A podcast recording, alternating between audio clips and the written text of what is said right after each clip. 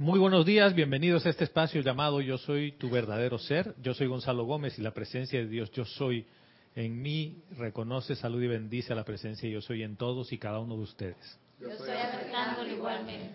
Domingo 24 de junio jugó Panamá. Y metió su, metió su primer gol, es lo que cuenta. Es así como, como las bendiciones, todo lo que es positivo cuenta. Metió su primer gol y bien. Y me encanta esa parte de la conciencia panameña que celebra los triunfos y dice, no importa los seis en contra, no importa que hayamos perdido. Dice, hemos metido un gol en el Mundial y es nuestro primer Mundial. Y lo vamos a recordar por siempre. Así debería ser la conciencia de la humanidad. Dice, no importa las veces que he metido la pata, no importa, lo que importa es que yo acabo de meter un gol porque he dado una bendición que salió de mi corazón. Era el milagro. Y bien, hermano, celebro eso. Feliz de estar aquí con gente tan linda. Eh, Verónica está en los controles en eh, Skype. Ya saben, se llama Serapis Bay Radio. ¿No? Radio. Sí, porque si no viene Jorge, hermano, y me dice, no es Serapis Bay Radio, es Serapis Bay Radio. ¿Ya? O sea que vamos, hay que alinearse con el, Vero pasará sus mensajes durante la duración en vivo de esta clase. Eh, si es que estás en diferido y tienes alguna pregunta, puedes escribirme a gonzalo.serapisbay.com. ¿Y algo más que me haya olvidado? No, todavía no estamos en transmisiones de la llama, ni, ni Serapis Movie, ni nada. Pero acabamos de pasar, y acabamos de pasar Coco. Esa película, y ustedes no van a creer, o sí van a creer, la sincronía que existe en el universo y en este caso que pasó con Vero y conmigo. Yo le pasé los comentarios a Mario y ya el comentario estaba ahí, en el chat, pero estaba hablando Erika. Y cuando Vero levanta la mano y habla, dijo exactamente lo que yo había escrito dos minutos antes, pero hasta con las mismas palabras, ¿no?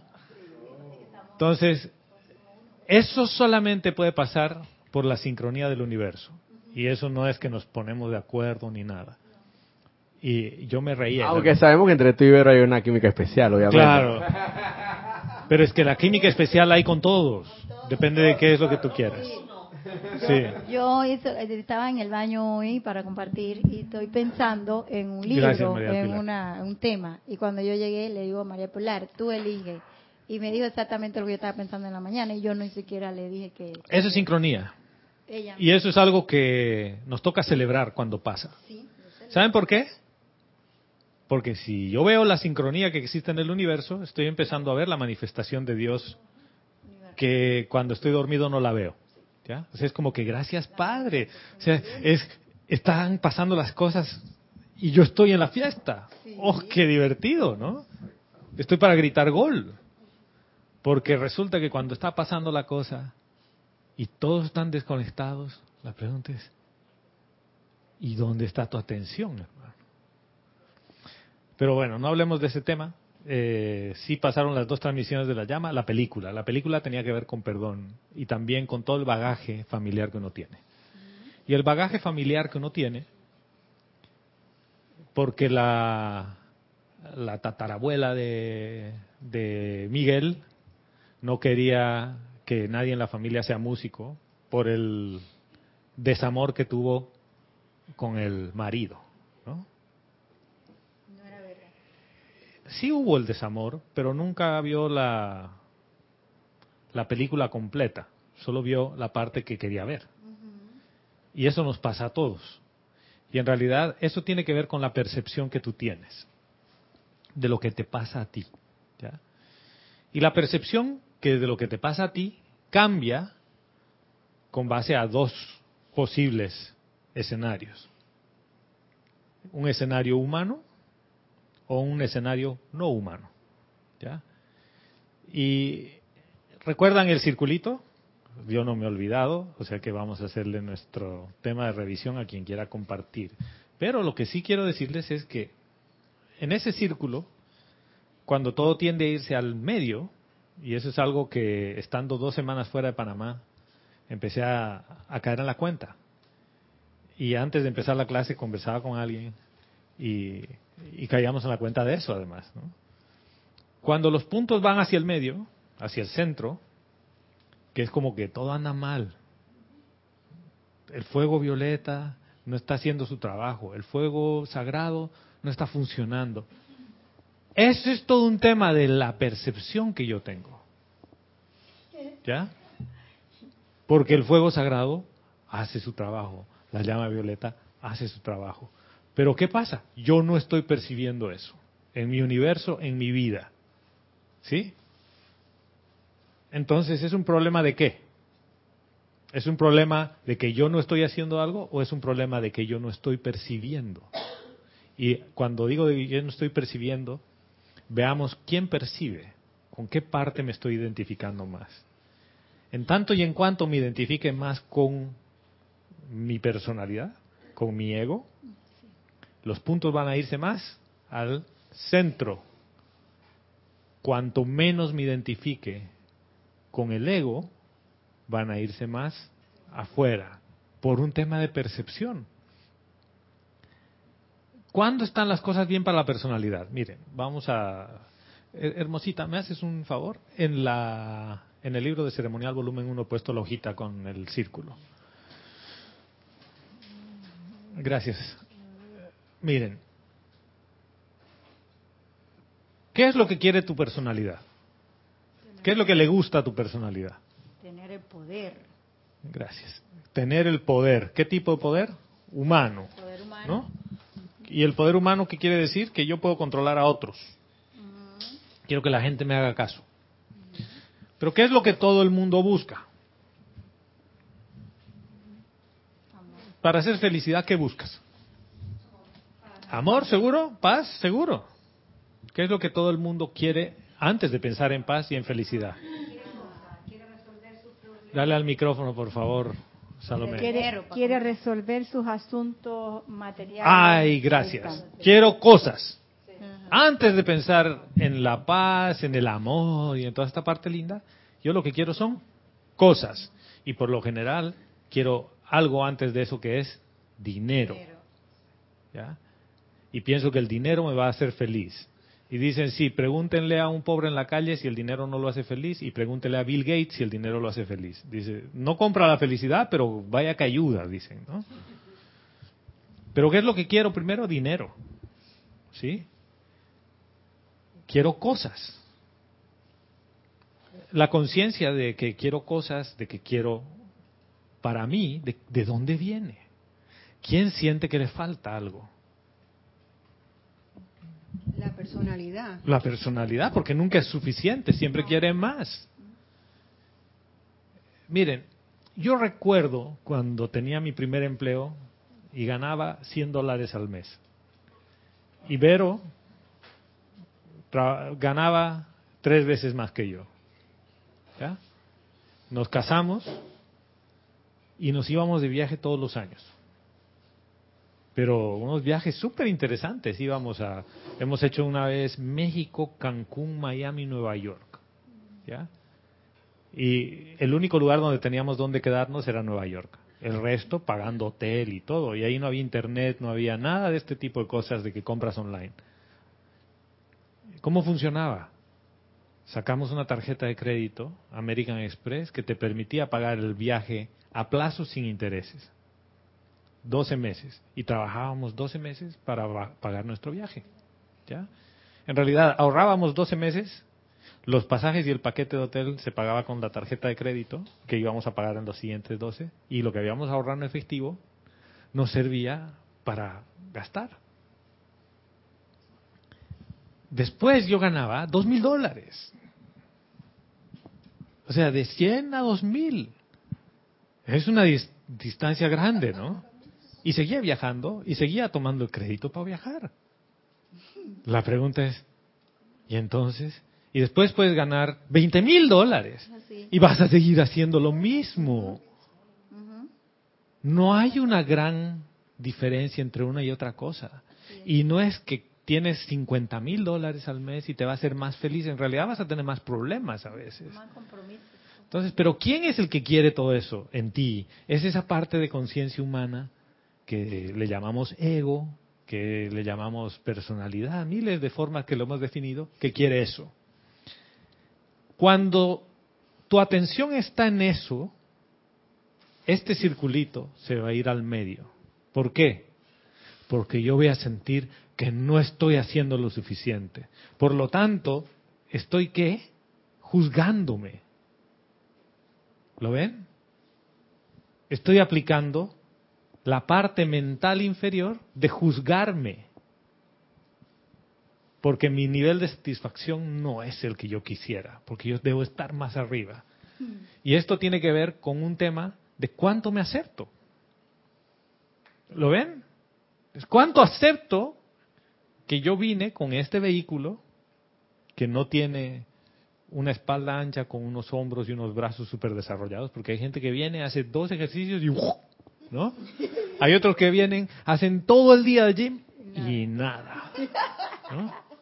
Sí, y si naciste en un lugar a 3.600 metros, la probabilidad de que tu caja torácica tenga otra forma es, es, muy alta, por una necesidad biológica de que tu cuerpo se ajuste a donde estás. Lo mismo si naces en Panamá por el calor. ¿ya? Pero ese tipo de cosas yo no las aprecio. Por lo general me quejo de ellas. Por ejemplo, les voy a dar este ejemplo que siempre lo he visto, ahora, ahora voy contigo. En Bolivia la gente tiene el cabello lacio chinito, como dicen aquí, ¿no? Cholo, cholito, cholito. Gracias por la corrección. Cholito. Así, Pocahontas, lo que tú quieras. Y a la gente no le gusta el cabello así. Entonces, se hace la permanente para rizarse el cabello. ¿Ya? Entonces, yo llego a Panamá hace 12 años y todos tienen el cabello rizado, ¿no? O mucha gente tiene el cabello rizado y dicen, no, a mí no me gusta el cabello rizado, yo me lo plancho. Y se lo vuelven lacio. ¿no? Aunque no crean, ese pedacito de algo que parece tan insignificante empieza por una no aceptación del vehículo físico que yo tengo. Por lo tanto, cuando se mueven las cosas hacia el centro, están haciendo que mi percepción sea interferida por ese tipo de conceptos, de algo que yo no quiero de mí, algo que no me agrada de mí. Y me pongo la vara súper alta. Yo quiero que el 10 aquí sea el 10 de maestro ascendido. Entonces el 1 es humano. Y digo, si estoy en el 2, ya oh, me considero Dios. ¿no? no, esto no es así. Esto no tiene que ver con tu parte de juicio, esto tiene que ver con tu corazón. ¿Ya? ¿Cuánto sientes que estas cosas funcionan? Y compárate a ti hace unos años atrás, hace 10, hace 5, hasta donde tu memoria vaya. Y tú te vas a dar cuenta que estás bien afuerita. Si es que has estado aplicando la enseñanza, estás afuerita. No, no al borde, pero bien afuerita. Sí, señora. Angélica de, de Santiago de Chile. Angélica Valenzuela. Hermana, bienvenida. Llegó el reino angélico. Nos dice, Dios te bendice Gonzalo y mil bendiciones a todos los amados hermanos presentes en la clase. Dios te bendice. Dios te bendice, hermana, bienvenida. Dice Gonzalo, ahora viviste lo que nosotros que estamos físicamente en otro lado sentimos siempre esa sincronía total que en todas las actividades, que me pasa siempre en tus clases, que algo que estás compartiendo es lo mismo que he estado viendo en mis clases o que yo he estado pasando. Uno, uno se maravilla con tanta sincronía. Exactamente, hermana. Y ese es un tema que lo único que queda después de eso es, si quieres, decirle gracias, Padre. ¿Por qué? Aunque sea fue un pestañazo, un segundo y ¡ah! serendipity, ¿no? ¡Wow! Hablamos lo mismo. Yo empiezo la frase y Vero la termina. O al revés. Dices, claro, tú vives con ella. Sí, pero yo conozco gente que vive junta que no hace eso. ¿Mm? Es más, uno habla y el otro le contradice. Yo conozco parejas así y no, no es por juzgarlas, es porque hijo de la República mira y aprende. Y ese es un motivo suficiente para decir gracias Padre. Y yo ahora quiero, con este tema del circulito, ir a, a ponerlos a pensar.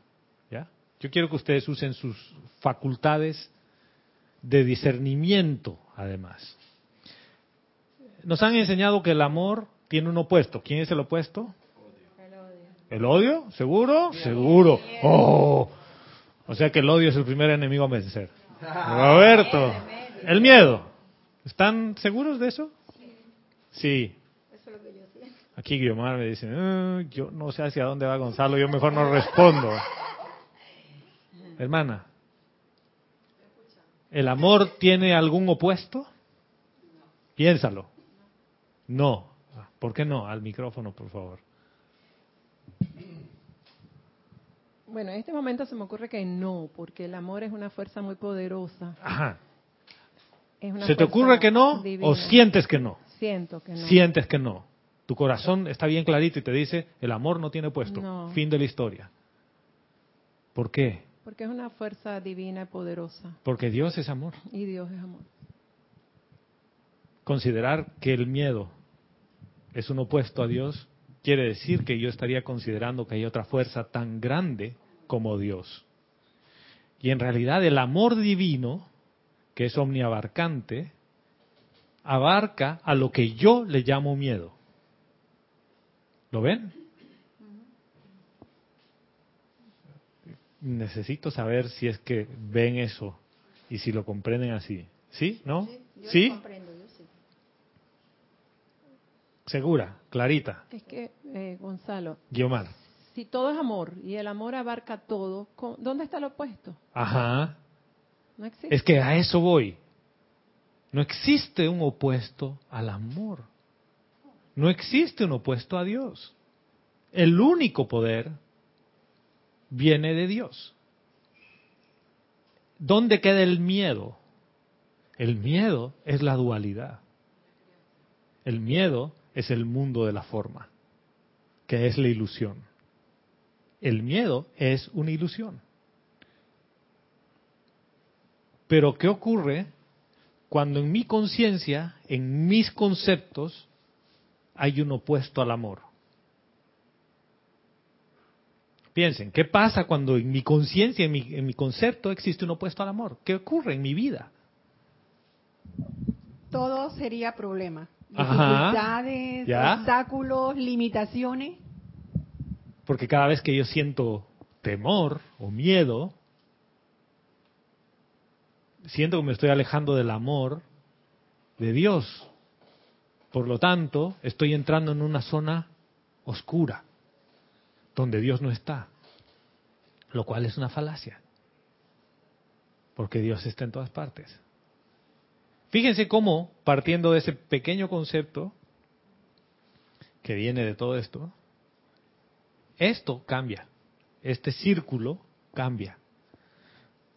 Porque cuando mi percepción empieza a tener la certeza de que solo existe el amor y que no tiene opuestos, estoy hablando de la fuente. ¿Dónde sí tiene opuesto? En el mundo de la forma. ¿Lo ven? Hay algo a lo que yo le llamo amor que tiene algo a lo que yo le llamo miedo. Pero el amor omniabarcante, que abarca ese amor chiquito y ese miedo, no tiene opuestos. Y por ahí yo voy a empezar. Porque si tú te identificas con Dios y dices, yo soy Padre porque tú eres, tu esencia, tu fuente, no tiene opuestos. Tu esencia es omniabarcante y no tiene opuestos. Entonces, ¿qué es lo que hace que tú no veas eso en ti?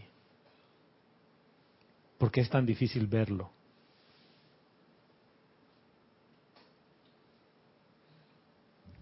Dale, Salomé, y después María del Pilar.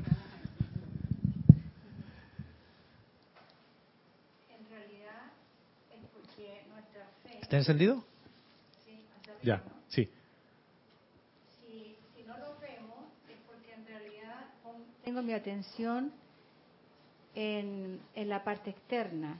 Ya. En, mi fe no está en la luz.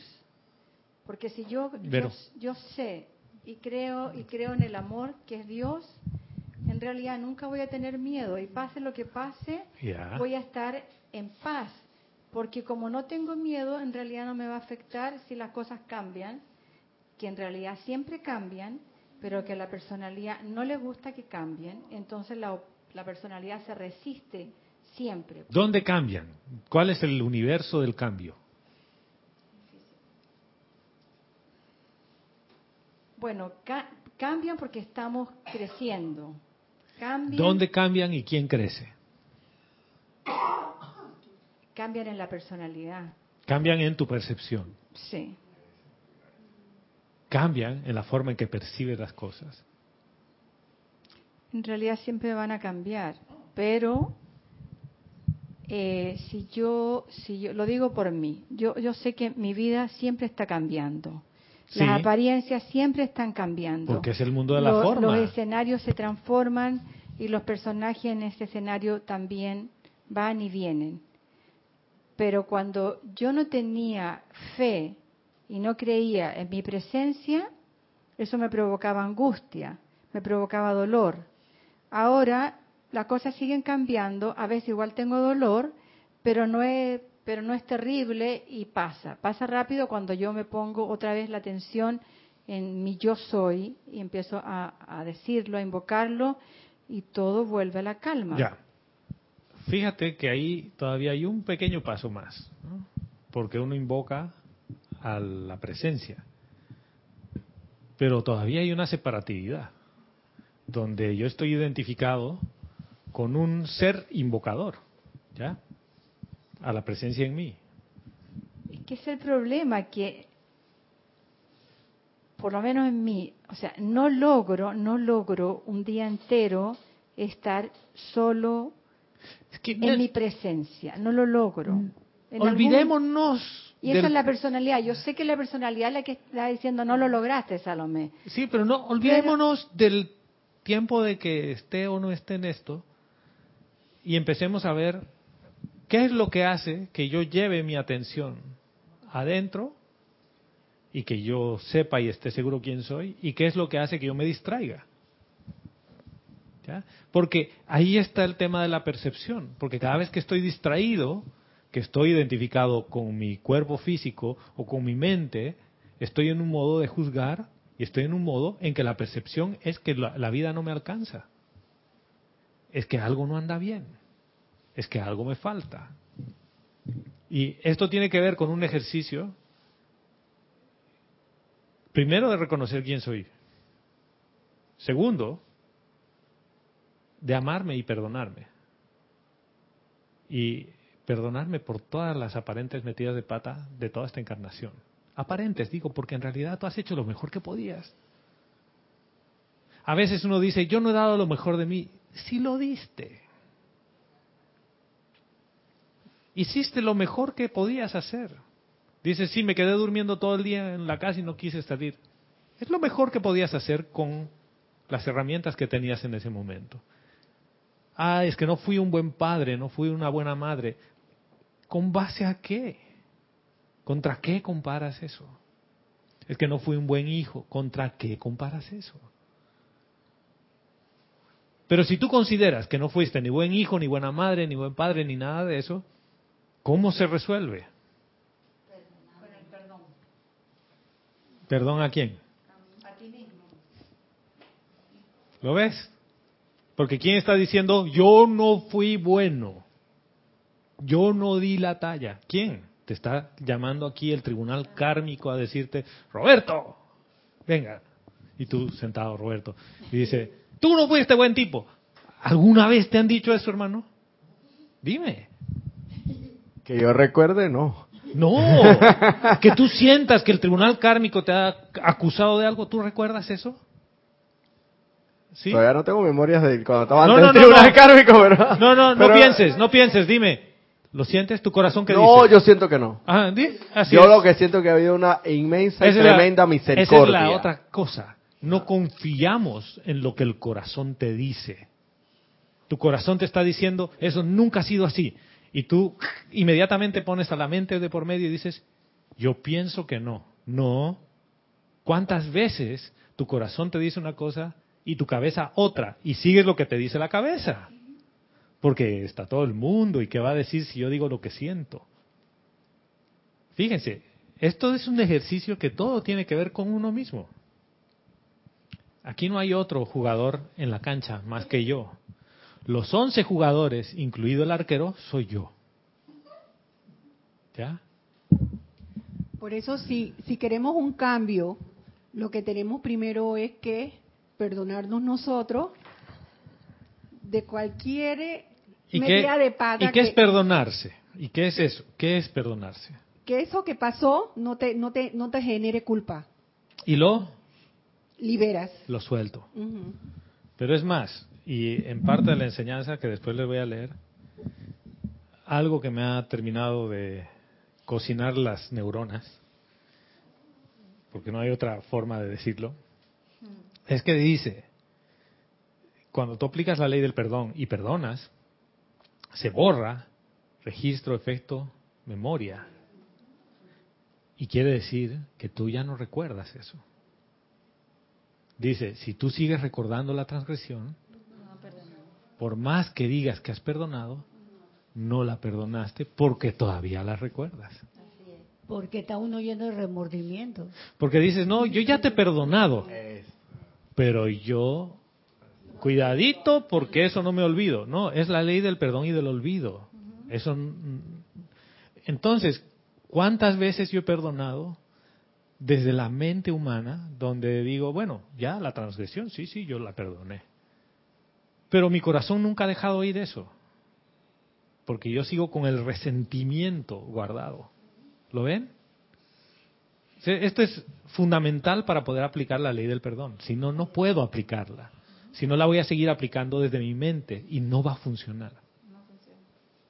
Y mira qué interesante lo que estás hablando porque me parece una tremenda medida para saber si efectivamente nos hemos perdonado o hemos aplicado correctamente o ha surtido el efecto correctamente la ley del perdón que tanto vociferamos y proclamamos que... Y que invocamos, y en el ceremonial y todo, y ¿eh? facilito. Si tienes alguna memoria de eso y te acuerdas, no has perdonado. Por más chiquita que sea. Todavía te falta trabajar. ¿Y por qué? Porque la ley del perdón, que es un aspecto con la llama del, de violeta, misericordia y perdón, la misericordia va a darle a los dos, al perdonado y al perdonador les va a dar por igual, pero va a liberar la energía. Eso. ¿Y qué es liberarla? Va a volver a su fuente. Mira. Entonces, ¿va a quedar algo en algún cuerpo? Y lo más, aún mejor todavía, te voy a decir una experiencia propia. Mi última novia, por así decirlo, pareja, bueno, con la cual me enamoré, que estuve enamoradísimo o sea, una cosa impresionante. Hasta las patas. Y yo me enteré, yo, me, yo me enteré, yo lloré, yo lloré, lloré amargamente porque me enteré, me enteré que me había sido infiel. Nunca lo llegué a comprobar. Nunca lo llegué a comprobar. En realidad, alguien... Pero sí, o sea, había, había, había indicios, había vestigios, había rastros. ¡Me quemó! Algo que me decía en mi corazón, coño, de verdad, o sea, me fue infiel, pero... Pero no, es que no es tu corazón. yo lloré amargamente. Y, y, te lo juro, esto, eso, eso, mira, eso fue un evento del cual yo tengo que agradecerle a ella, porque a través de ella Dios hizo tu, su trabajo. Pero dice, tengo que agradecerle. Dice, uh, no, día. A Dios porque, porque fue tan grave el asunto que yo regresé por acá a buscar hermanos. O sea, volví, volví de lo mundano, me, por así decirlo, me volví de nuevo espiritual, por así decirlo, vamos a decirlo así, ¿no? Y yo apliqué tanto eso y, y, trabajé tanto como por un año y algo. Lo voy a decir aquí un año, un año y pico, un año y sencillo. Que hermano, yo, yo logré comprobar que la ley del perdón y del olvido funcionó tanto que hoy día yo me llevo súper bien con esa persona, yo me río Pero con mira, ella. Pero O sea, no, siquiera- por todo lo que nos has contado, no te has olvidado de eso. ¿Lo ves? ¿Lo No, ves? No, pero yo te lo estoy, yo lo, ok, yo, pero ¿Lo no, ves? pero no me, pero lo, Es lo que, hermano, espérate, espérate. como Es- un espérate. evento, Espérate, un Roberto. evento- un evento haz, pasado. haz- haz un alto, hermano, haz un alto. Haz un alto. Perdón y el olvido. Haz, haz un alto. ¿Sabes qué? No sé cómo explicarlo. Yo, yo sé, porque a mí también me pasan ese tipo de cosas. Y me pasa con un tema que con Vero hemos tenido, cada vez que sale el tema de la casa de Bolivia, y ella ya, mírale la carita, ¿ves? De la casa que ¿Eh? vendiste. no Sí, sé entonces, yo no he perdonado ese tema en el fondo. He aprendido a vivir con la espina. ¿Ya? Porque el día que perdone eso, que es hoy, ya no va a venir en el futuro más. Ya no, o sea, ya no es relevante ni importante. Le agradeciste en su momento, bendi- bendijiste ahí a su corriente de vida, le dijiste yo te bendigo hermana, gracias por haberme traído hasta aquí. ¿Qué es lo que te va a ocupar entonces? ¿Qué es lo que va a ocupar tu atención? Nada del pasado. Te va a ocupar lo que estás haciendo ahora. No, lo traía como un ejemplo. Es que, es que ese es el tema.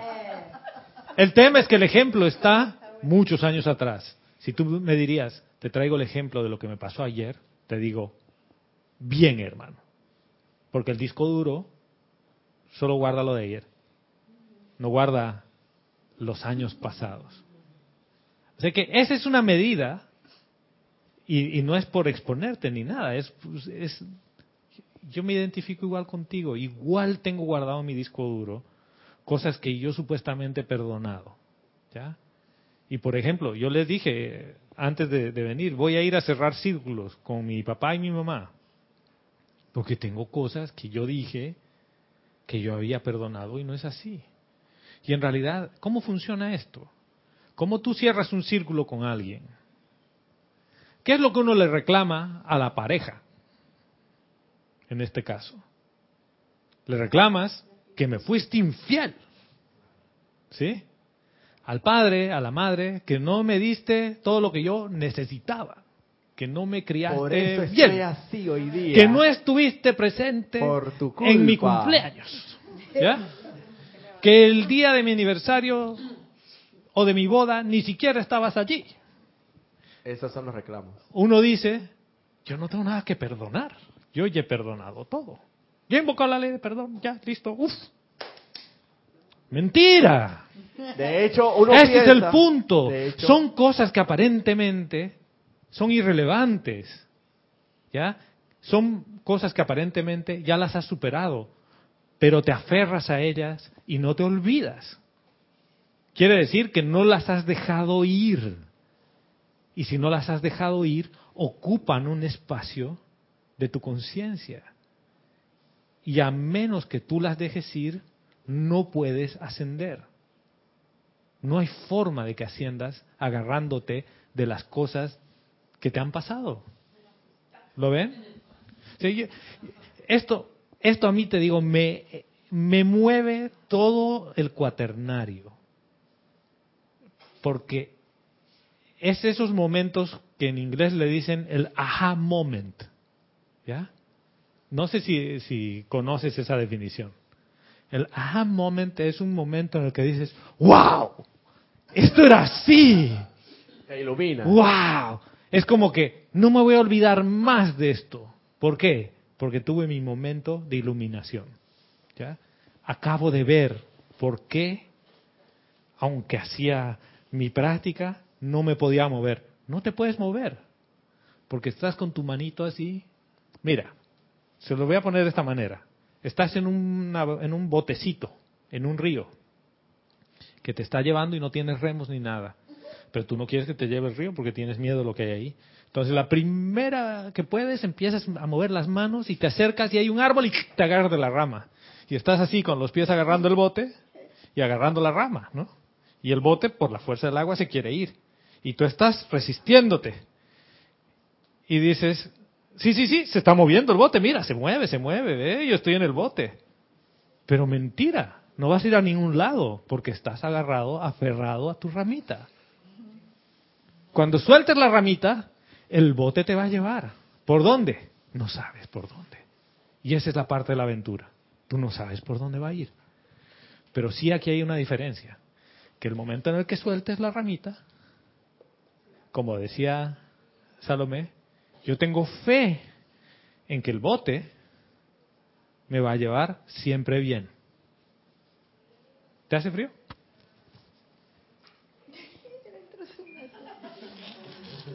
¿Ahí está mejor? Está bien.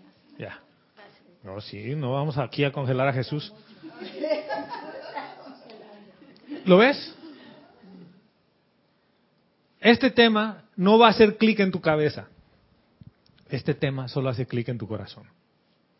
Porque tu corazón te va a decir, te lo he dicho, loco, tantas veces. Si Roberto te ha dicho, deja esa vaina, suéltala. Y no quieres soltarla. Se queda en tu etérico eso. Y el momento en el que menos te das cuenta, sale a, relucir. sale a relucir. ¿Y qué es lo que sale a relucir? Y te lo voy a poner así. Y ¿Qué pasa cuando uno se siente engañado? Con cualquier cosa. ¿ya? Que te engañó tu pareja, que te engañó el socio, que alguien te engañó. ¿Qué es lo que pasa? Contigo. ¿Qué es sentirse mal? Te, sientes, mal, dice Vero. ¿Qué te sientes mal? Te sientes eh, que no, no valorado. Te sientes desvalorado. Me siento minusvalorado, menospreciado. Que soy un tonto. Que el otro es más y que yo soy menos. ¿Eso es así? ¿Es cierto? ¿Es cierto? No. Pero yo, ¿por qué percibo que eso es así? Porque el conjunto de conceptos que tengo para evaluar esa situación hacen que yo deduzca eso. ¿Qué pasa si tú en tu calma, en tu quietud del corazón, una persona elige irse con otro o con otra? ¿Tú qué le dirías? Pero espérate, una persona siendo tu pareja. ¿Tu pareja? Ah, bueno, en, en conjunto de conceptos que uno tiene en la programación. No, saca los conceptos. Ah, ahora sí saco los conceptos. Saca todos los conceptos. Y si saco los conceptos y me voy a, me voy a, a, a, mi, a Tú dices, esta persona que dice que me ama, ha encontrado algo que ama más. Y se va a ir con ese nuevo objeto de su amor. Pero yo la amaba esperando algo a cambio o la amaba a punto. Ah, es que yo le esperaba, yo la amaba esperándole algo a cambio. Ah, entonces tú estás haciendo un negocio, en una transacción. Porque el amor no espera nada a cambio. El amor no juzga, el amor no condena, el amor no espera nada a cambio. Quiere decir que tengo un concepto errado de lo que el amor es tengo un concepto humano en el que si yo te amo, tú me amas. Si yo te hago un masajito, tú me haces el masajito. Pero si yo te hago el masajito y tú no me haces el masajito de vuelta, entonces me debes un masaje. Y que conste que lo estoy anotando aquí en el librito. ¿Lo ves? Entonces yo llevo un, un, libro de cuentas, ¿ya? Así como contabilidad, de detalle de cuentas y después hago mi libro mayor y mi balance general. Y en el balance general digo, yo di más que tú en esta relación. ¿De dónde viene todo eso? ¿Del corazón? ¿De dónde viene? De la personalidad de los conceptos. si viene de la personalidad de los conceptos, es ese amor que tiene como puesto el miedo. Que en realidad yo amo por miedo que eso es todo una ilusión. Porque el momento en el que yo amo, punto, el miedo desaparece. Yo no espero nada a cambio de nada.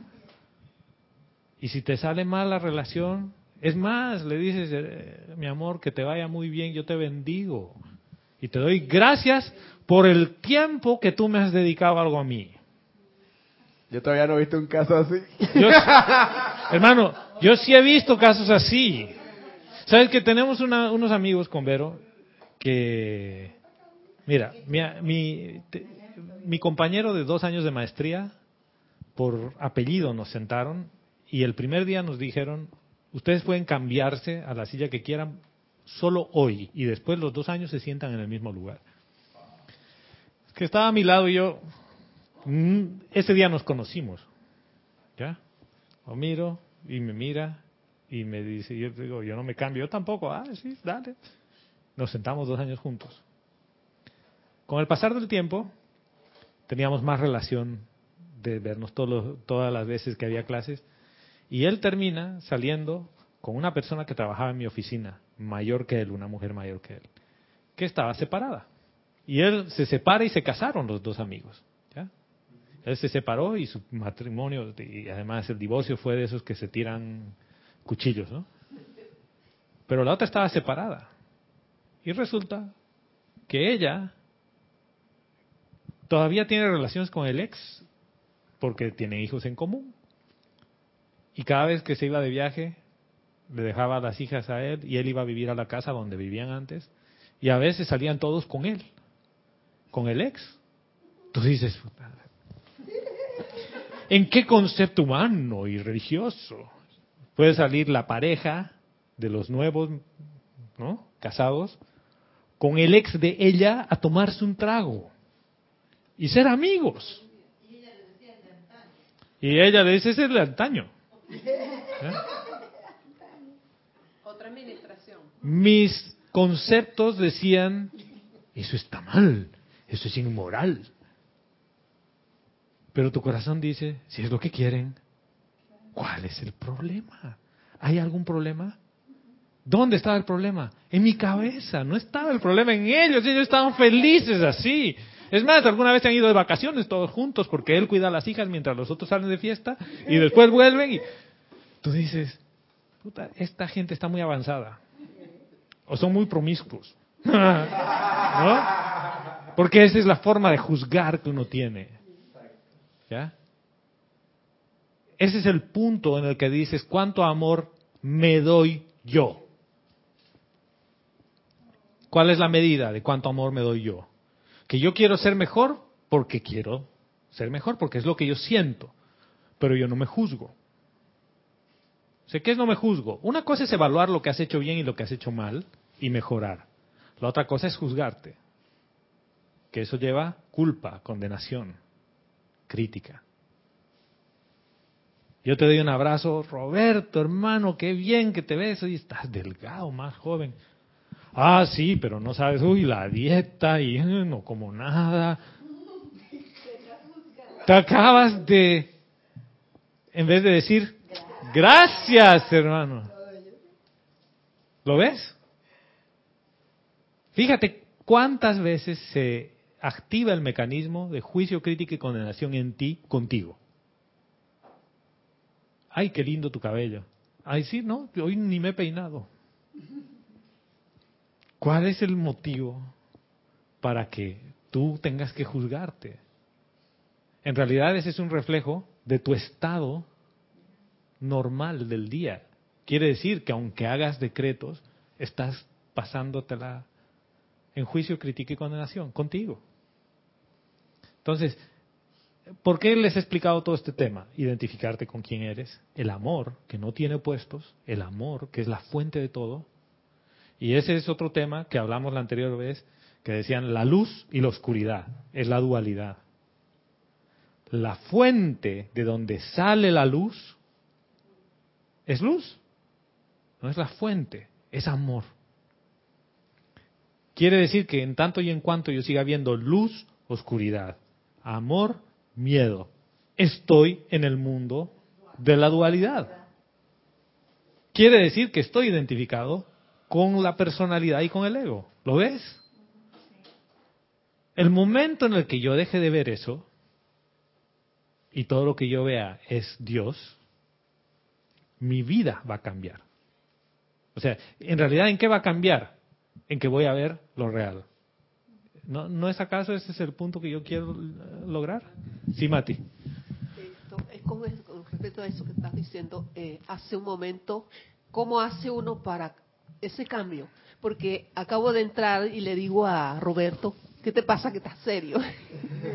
o sea, entonces no estoy viendo la seriedad de él, sino en mí. la estás viendo reflejada porque estás proyectando eso. Bien, Mati, porque ese es el siguiente paso. Yo aplico la ley del perdón conmigo, conmigo mismo. Quiere decir que lo que yo voy a proyectar en otro no va a ser el porque está serio.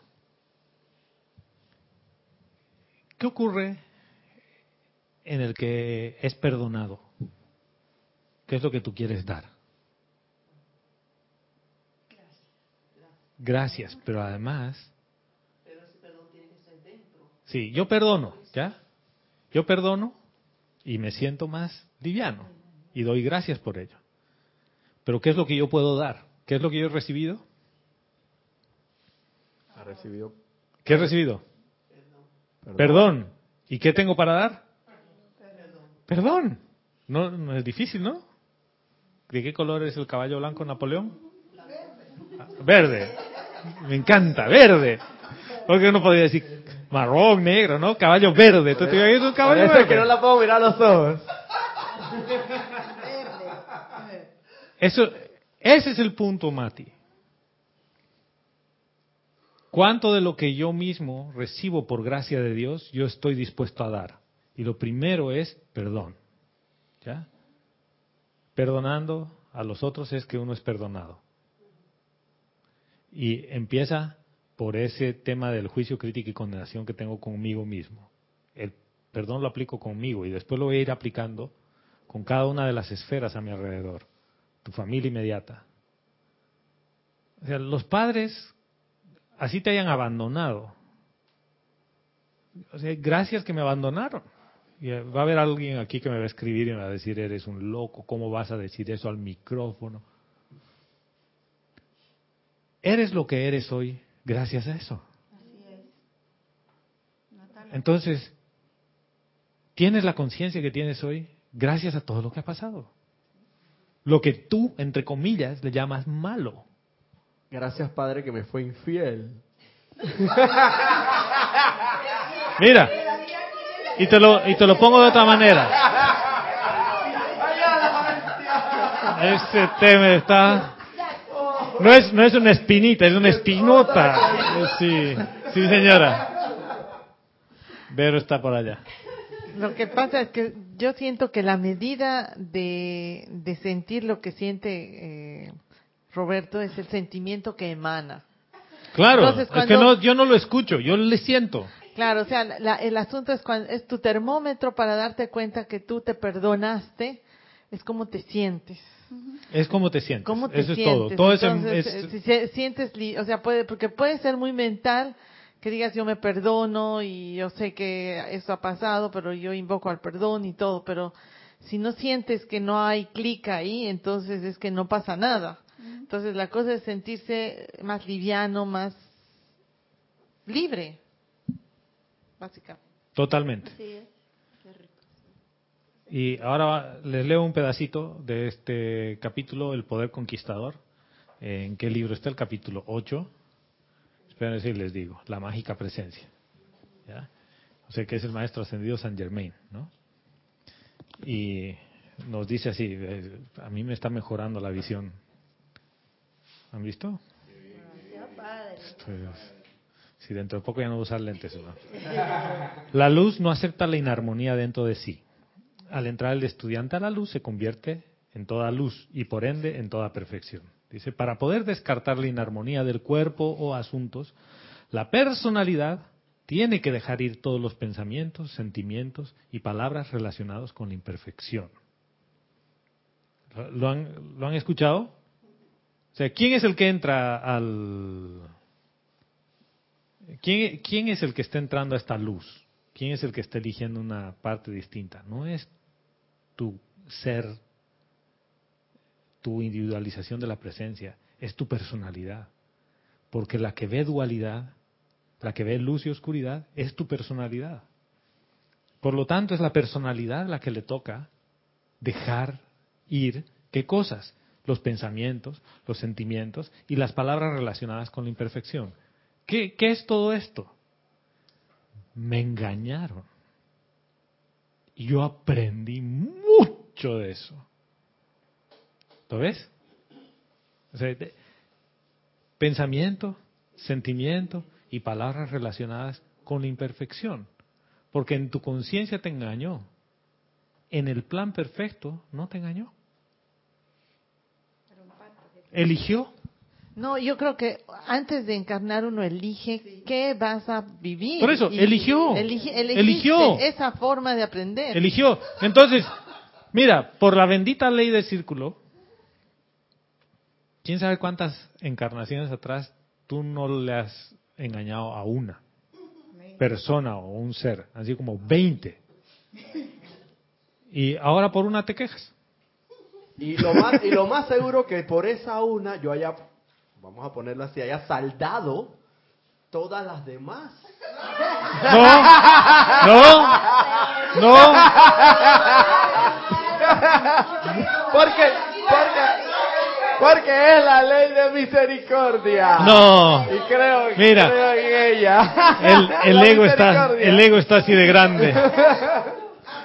No, pero es que, eh, dice, rebaja, hoy rebaja, 10 diez engaños por uno. Ah, no, hermano. Pero es que hermano, hermano, lo sufrí bastante. Pregúntate, ¿quién sufrió? La. No, no, no. No me responda de tu mente. ¿Quién sufrió? Mi ego. Ajá. Claro. ¿Por qué? Porque ese es el único que sale ofendido en todo esto. No, pero no, es que no me, no me respondas de la mente. Pregúntate a ti, ¿por qué me dolió tanto? ¿Por qué me sigue doliendo? Porque yo esperaba algo a cambio de ella, porque yo fui tan bueno. La pregunta es si fuiste tan bueno, ¿por qué dejó de amarte?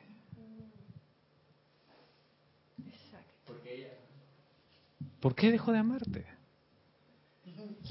Y es que me amó. ¿Viste? ¿Viste? Bueno, va, va, ahí, ahí hay mucho, mucho que soltar. Entonces, el maestro ascendido San Germain nos dice, una actividad que siempre producirá una liberación total es que el estudiante vierta un perdón incondicional y eterno a todos y todo. Escuchen esto, perdón incondicional y eterno. Es te perdono de aquí hacia el final de los tiempos. Te perdono por todo. No solo por lo que me metiste los, aparentes cuernos, sino por todo. Incondicional. Quiere decir, yo no espero nada a cambio. No espero que me perdonen siquiera. Yo doy el perdón y punto. Dice, esto hace que esto hace lo que más nada puede hacer para liberar a todo el mundo, así como también a la persona que lo envía. El perdón lo llena todo con la perfección de la luz. Cuando el perdón es sincero, el individuo encontrará que su mundo se reordenará casi como por arte de magia y que se llenará de toda cosa buena. Pero recuerden que si la discordia no es olvidada, ojo con eso, que si la discordia no es olvidada, pues entonces no ha sido perdonada. Porque no pueden dejarla atrás ni liberarse de ella hasta que no esté fuera de su conciencia. En tanto que recuerden una injusticia o un sentimiento perturbador, y esto me encanta, o un sentimiento perturbador. No te está diciendo toda la transgresión. No, no, algo así que te hace un chic. Dice, no habrán perdonado ustedes a la persona o a la condición. Ahora entiendes. Es el maestro ascendido San Germain. ¿Saben qué? Yo después de darle más de dos semanas vueltas a este tema, porque otra vez les digo, he entrado en una así casi obsesión con el tema del perdón. He visto una película cristiana, que no sabía que era cristiana, cristiana sobre el perdón, que se llama I Can Only Imagine.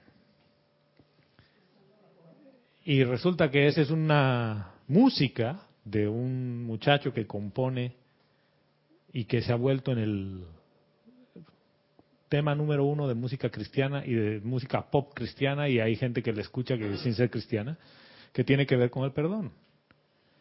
que él cae en la cuenta, él era cristiano y cantaba música cristiana toda la vida, pero él nunca había perdonado como debía perdonar a su padre. Y la película trata que el momento en el que él cierra el círculo y perdona a su padre, escribe el tema. Y toca a tantos corazones que es...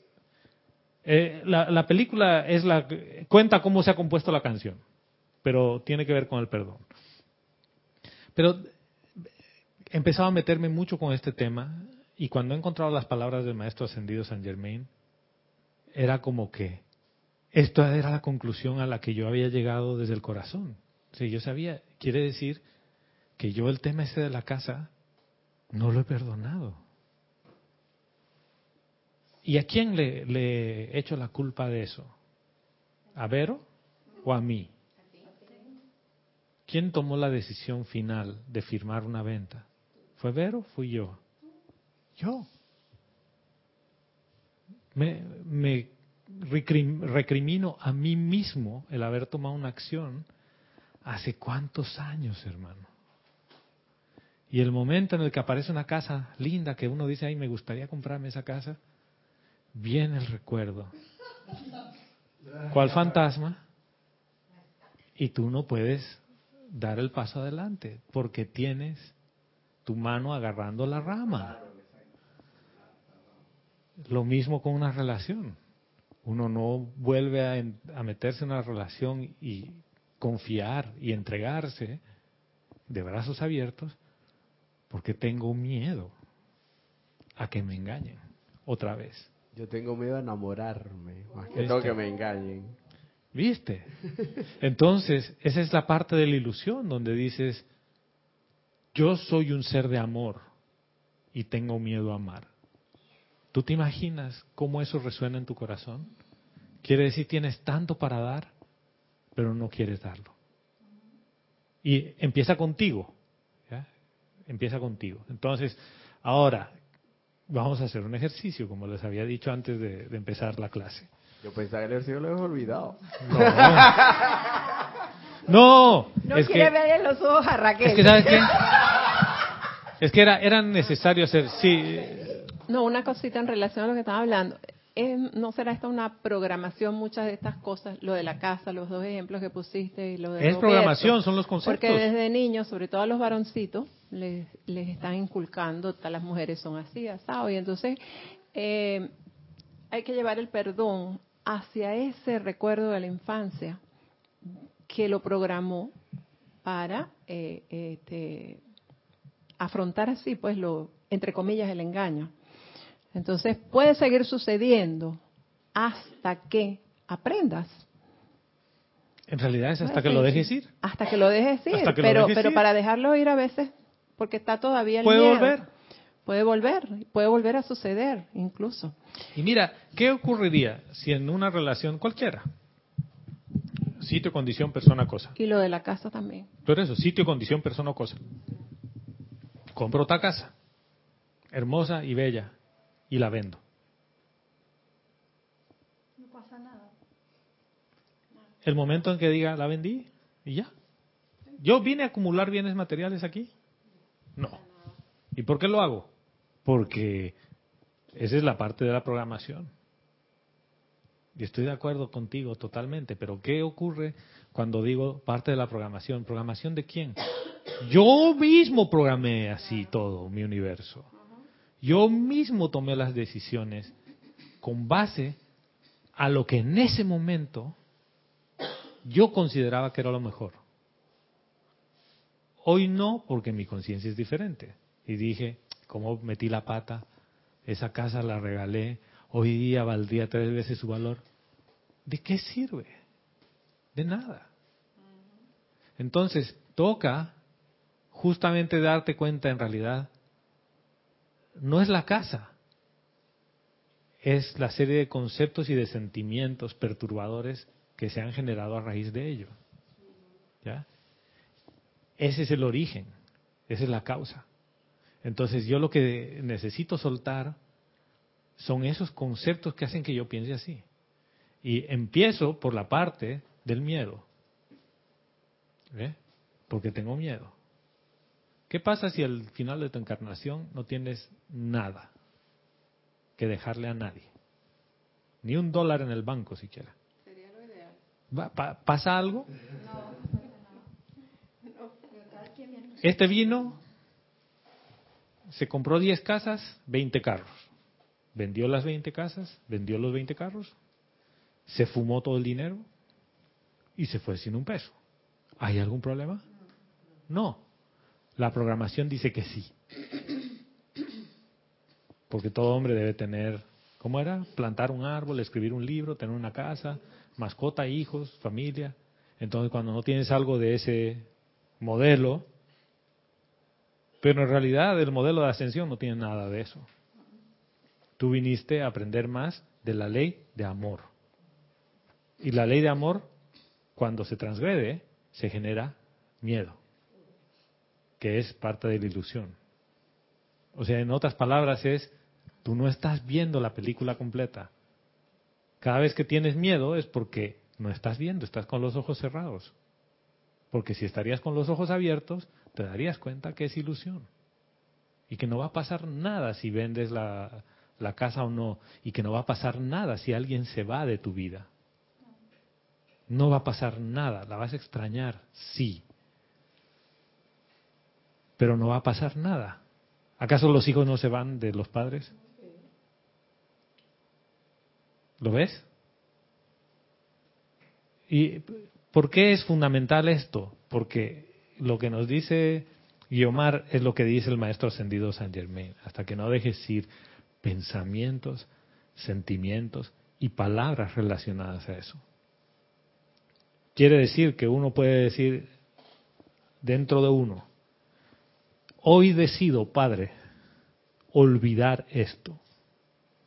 Y de aquí hacia adelante no voy a volver a hablar sobre el tema y cada vez que venga a mi memoria, voy a invocar la ley del perdón hasta que esto no vuelva a venir a mi conciencia. Quizás un día la ves en la calle y ni siquiera te acuerdas quién es. Así de sencillo. ¿Qué quedó? ¿Quedaron los seis goles en contra o quedó el gol que tú metiste? El gol. que tú metiste. Ya. No te importa el, el marcador en contra como la gente de Panamá, ya brincando y celebrando, y todavía no habían metido el gol. todavía no lo habían metido. Y yo lo vi, los enfocaron, yo vi una señora así, yo vi todo el mundo brincando y vamos. Porque yo no estoy allí por los goles. dos segundos vino el gol. Yo estoy ahí celebrando. Claro, estoy celebrando que estamos entre los 32 equipos mejores. Punto. O sea, por ejemplo, Chile con un mejor equipo no está en el mundial, hermano. ¿No? Italia, no está en el mundial. Holanda, no, está. Estados Unidos no está, pero Panamá sí. Bueno, le fue mal. ¿Y cuál es el problema? Están entre los 32 mejores. ¿Ves? O sea, ese es, ese es un tema de percepción. Mira, nosotros el 3 a 0 lo, vimos como que lo celebramos porque Argentina también le metieron 3 a 0. y, es, Argentina. Entonces ahora, ahora el 6 a uno lo vemos como, ay, metimos gol, metimos gol. gol. exacto. No, mira. vamos a tener algo que celebrar. Ayer, ayer les hice escuchar a Vero y a Miguel unos audios que me mandaron sobre el tema de Argentina. Y tú ves el desorden de ese cuerpo emocional y tú no puedes creer. Y dices, si a ese cuerpo emocional lo enfocas a la ascensión, esa persona asciende, hermano. Y así. Porque ese cuerpo emocional se ha expandido. Uf, no, son de cinco, de, de hombres, pero señora. ¿Qué cantidad de palabras? Ah, no, claro, de cada diez palabras, once son hijos de... Bueno. Entonces, para las personas que están escuchando esta clase, que están conectadas ahora mismo en vivo o en diferido, el ejercicio funciona entre dos personas, pero si no hay otra persona que pueda trabajar contigo o hacer el ejercicio contigo, tú puedes tomar un espejo y te voy a esperar a que busques un espejo en tu casa si estás así como Angélica, para buscar el espejo y verte al espejo. Jorge siempre nos decía, mírame a los ojos, porque decía, los ojos son la ventana del alma. ¿no? Es, es la, no, no hay forma que tú me mientas a través de tu mirada. Tu boca me puede mentir todo el tiempo, pero tus ojos no. Y este ejercicio es un ejercicio íntimo, ¿ya? de intimidad, porque te vas a entregar a través de la mirada al otro, que es tu hermano o tu hermana. ¿En qué sentido te vas a entregar? En el sentido de que estoy abriendo mi corazón a ti. O sea, vas a ver y percibir cosas que en general nadie percibe. Por eso digo, si uno no quiere hacerlo, no hay ningún problema. Dices, yo no quiero hacerlo. Y ya. Pero si tú quieres hacerlo, ¿cuál es la regla básica para hacer el ejercicio? Amor incondicional. Yo no voy a juzgar lo que sienta, ni emitir ningún tipo de condenación ni de crítica. ¿ya? ¿En qué consiste? En que nos vamos a ver a los ojos, una persona hacia la otra, de mirada a mirada, primero 10 segundos. ¿ya? Después vamos a hacerlo por 20 segundos y después por 30 segundos. ¿Ya? En la de 30 segundos, la de 10 segundos es solo mirarse, la de 15 o 20 segundos igual. En la de 30 segundos, yo voy a guiar un ejercicio de perdón. ¿Ya? Y puede ser que dure un poco más de 30 segundos. Pero la idea es que vamos a hacer un ejercicio de perdón en el tercer intento. ¿Ya? Pero ese perdón hacia quién? y yo lo voy a guiar. No te preocupes. Alguien va a salir perdonado. Entonces, pueden acomodar las sillas de, de, una manera que estén mirándose frente a frente.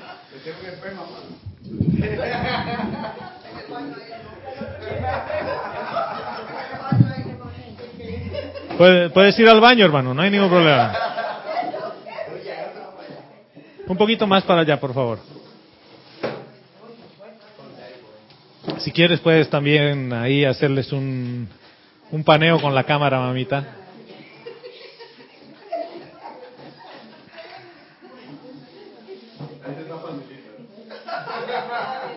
Ya. Bien, ahora nos ponemos en silencio.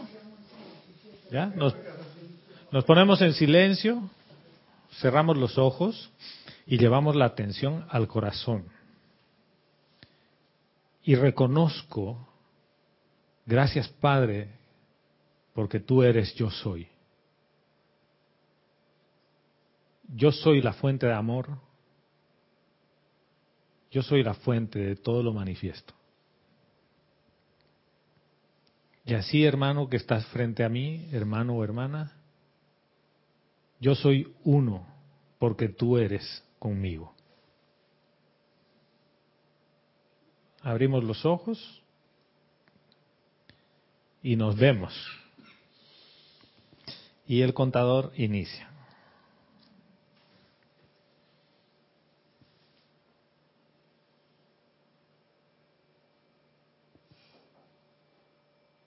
Ya está. Ya han pasado 10 segundos. Ajá, fue rápido, ¿ves? 10 segundos es rápido.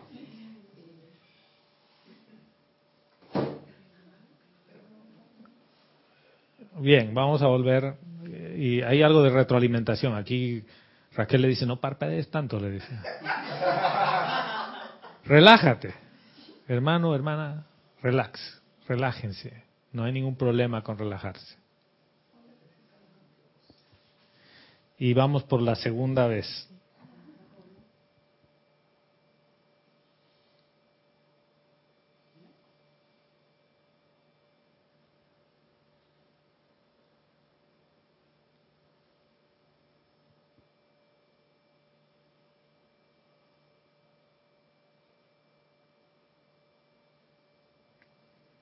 Y ahí fueron 20 segundos. Es rápido, ¿no? Y ahora vamos a ir por el de 30 segundos o más. En realidad va, va, a durar un poquito más. Va a durar más y yo les voy a pedir que ustedes repitan después de mí algunas cosas. ¿Sí? Ya.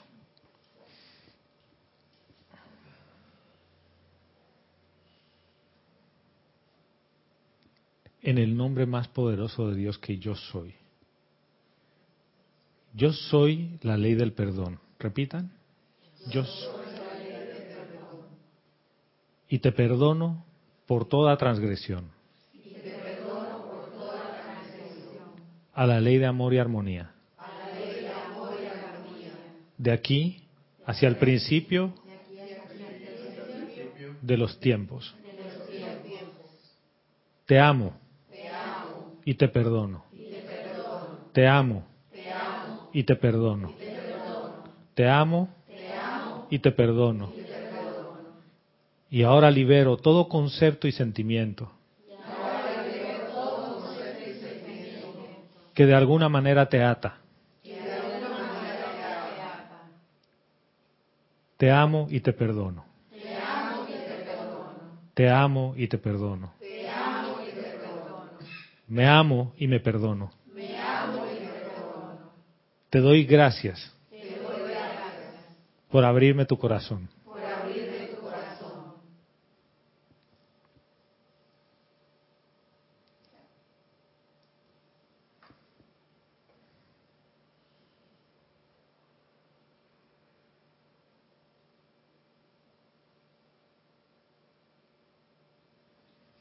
¿Ya?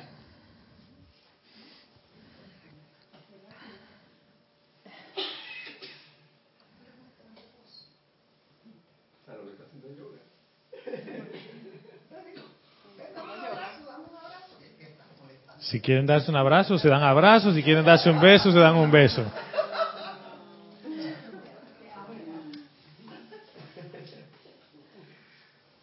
Pueden acomodar sus sillas de nuevo. Ay.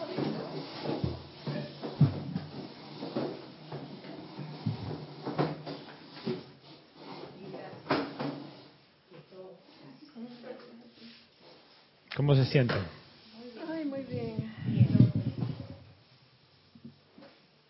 Si quieren compartir algo, lo comparten, si no, no. A veces las palabras sobran, ¿no?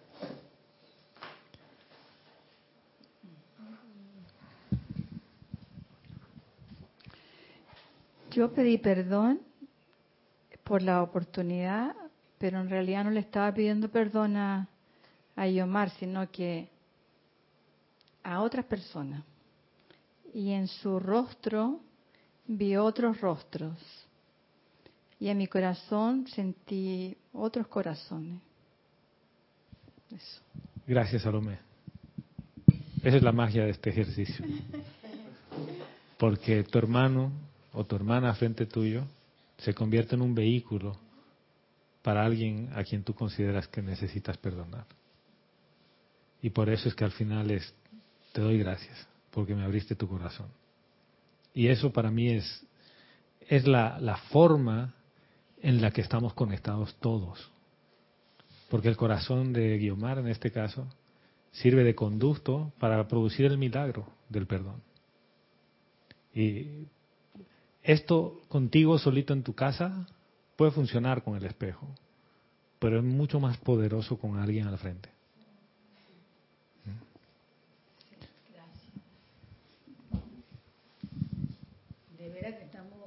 coincidencia, porque yo encontré un decreto, no me acuerdo en qué libro, donde uno se pone en el espejo, y yo lo estaba haciendo, pero es porque ahí dice, y uno se pregunta, ¿qué estás haciendo con tu, con tu luz, con tu energía?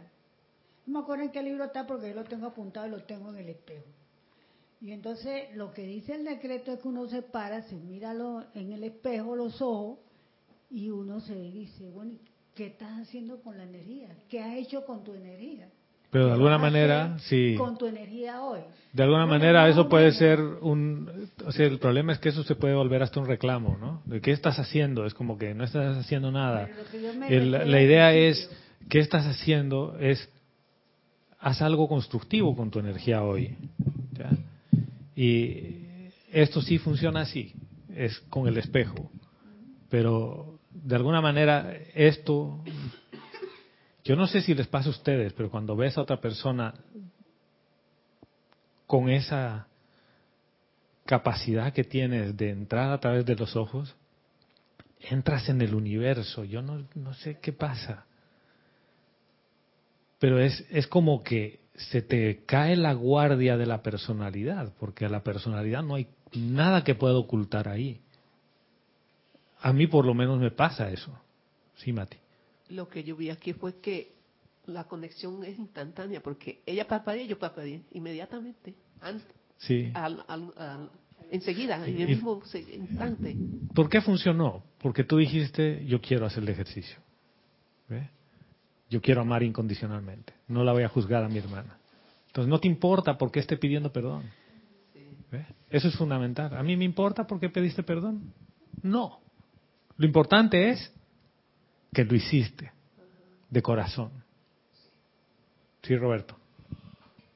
Pues obviamente que a mi, a mi hermana aquí presente no tengo nada que, perdonarle ni que reprocharle ni nada, pero sí vi a través del, del, ejercicio, vi a mi madre, con la cual tengo un tema que, un tema que no es que a través de ella haya visto, sino que... Está bien.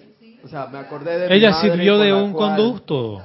Con la cual, como tú indicabas, tienes que cerrar el círculo con tu padre y con tu madre. Me recordaste mucho porque yo, yo sé que con mi madre, aparte de que, de que, de que es mi madre y tenemos una relación, una ligadura kármica muy fuerte por el hecho de, que es mi madre y por algo la voy a, haber, debía haber escogido en los planos internos. Esto, tengo un tema que resolver con ella. Y, y bueno, el, no se me salieron las lágrimas, pero, pero sí en, en mi interior se me salieron las lágrimas. O sea, yo lloré internamente. Eso es, hermano. Eso es así como funciona. Y gracias por compartir eso, porque es, así. Miren, a mí los ojos se me han aguado. Y uno diría, pero ¿por qué quieres hacer esto abiertamente, así en una clase? Porque esto así funciona. Porque lo que tú estás experimentando aquí lo experimenta otro en otro lado. Y esta es la magia del perdón. esto solo puede pasar con el perdón. Yo no lo he experimentado con otra cosa. Y gracias, hermano. Sí, Omar. Sí, eh, bueno, quiero compartir lo que sentí. Yo no vi otros rostros realmente. Yo vi fue a Salomé, pero a través de sus ojos pude, bueno, primero percibí las pupilas dilatadas y diferencias entre las pupilas, ¿no? Que eso es lo físico. Pero pude ver y sentir fue amor, gratitud, o sea, todo el ejercicio eh, estuvo en, en, función de un sentimiento de, amor. Eh, pero solo la vi a ella. Está bien. no vi a nadie más. ¿Y a ti? Ese fue. Sí, me vi reflejada. Eh, claro.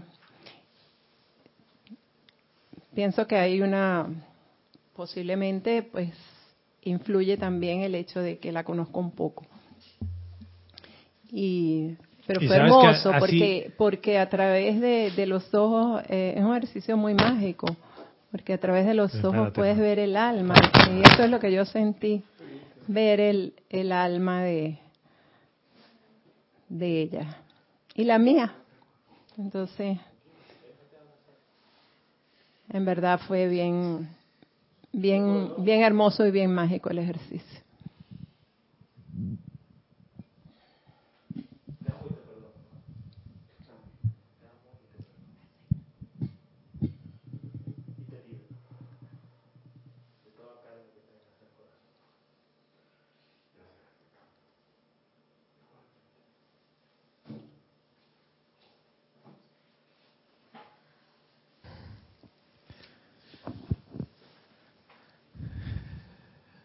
Es que pasa eso, Guiomar.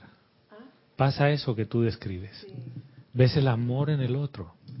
O sea, por un instante conectas con el corazón del otro y percibes algo que con el ruido de tus conceptos no lo vas a percibir. ¿eh? Es un ejercicio, de verdad te felicito porque es mágico, porque pueden pasar muchas cosas. Es un ejercicio muy profundo y puedes sentir y ver más allá de lo obvio, que es lo que lo que hicimos pues, y lo que está pasando ahorita acá. ¿Sabes que este es el ejercicio de poner el perdón en acción? Es como que nos las hemos pasado pidiendo a los maestros ascendidos que quiero algo práctico. Bueno, ¿qué más práctico que esto puedes tener? ¿Y cuántos libros hemos tenido que leer para hacer esto? En realidad llegas al punto en el que tú todo lo que quieres hacer es manifestar el perdón. Y no vas a poder manifestar el perdón si en tu vida no ha habido discordia. Tu, vida ha tenido que estar llena de discordia para llegar a este punto hoy. Si no, no hay nada que perdonar. ¿Y sabes qué es lo más mágico de esto? Que te sientes bien. Que lloras, que te liberas y te sientes bien. Es como que, gracias Padre, metí un gol. Ah, metí un gol. ¿Tú te imaginas? A Inglaterra le hice el gol. Ese es el punto. ¿Saben que yo estaba esperando así este momento por, no sé, por dos semanas. Sí, señora. Angélica de Valenzuela. Ah, no, Angélica Valenzuela. De Santiago de Yo dije de Valencia ya. ¿Dónde está ella? Dice Gonzalo. Yo hice el ejercicio con Javiera, mi hija, y ambas nos emocionamos. Y sentí que eso lo estaba haciendo con todos mis hijos incluida mi hija mayor con la que hacía poco rato hubo un intercambio de palabras duras que venían de su personalidad. Fue muy emocionante y liberador. Al final nos dimos un beso y nos abrazamos y quedamos felices. Y Javiera dijo que ella me sintió a mí. Por eso también estaba emocionada y con lágrimas. Gracias, Angélica. Gracias por compartir con nosotros, hermana para que veas que no hay tiempo ni espacio. Estamos en sincronía doquiera que estés. Así es el corazón. Susana Bassi, desde Montevideo, nos dice, bendiciones a Gonzalo y a todos. Dios te bendice, hermana. Bienvenida, Susana. Nos dice, hice el ejercicio frente a un espejo y fue toda una oportunidad para verme a los ojos y perdonar y abrir mi corazón. Wow. Ver con tus propios ojos físicos tu alma. Sí, sí, sí, sí mamita. Nélida Romiti desde Argentina, desde Buenos Aires, nos dice, bendiciones a todos. Dios te bendice, Nélida.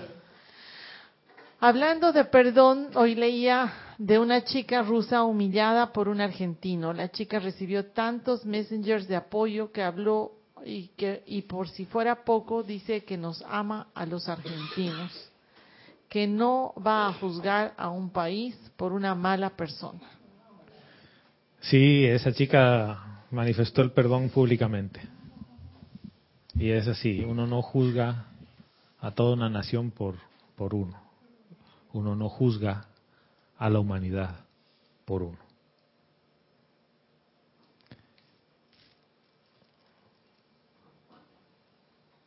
Pues desde México, órale. Olivia Magaña de Guadalajara dice, Dios los bendice, amados hermanos. Dios te bendice, hermana. Dice, mil gracias Gonzalo por este ejercicio tan maravilloso.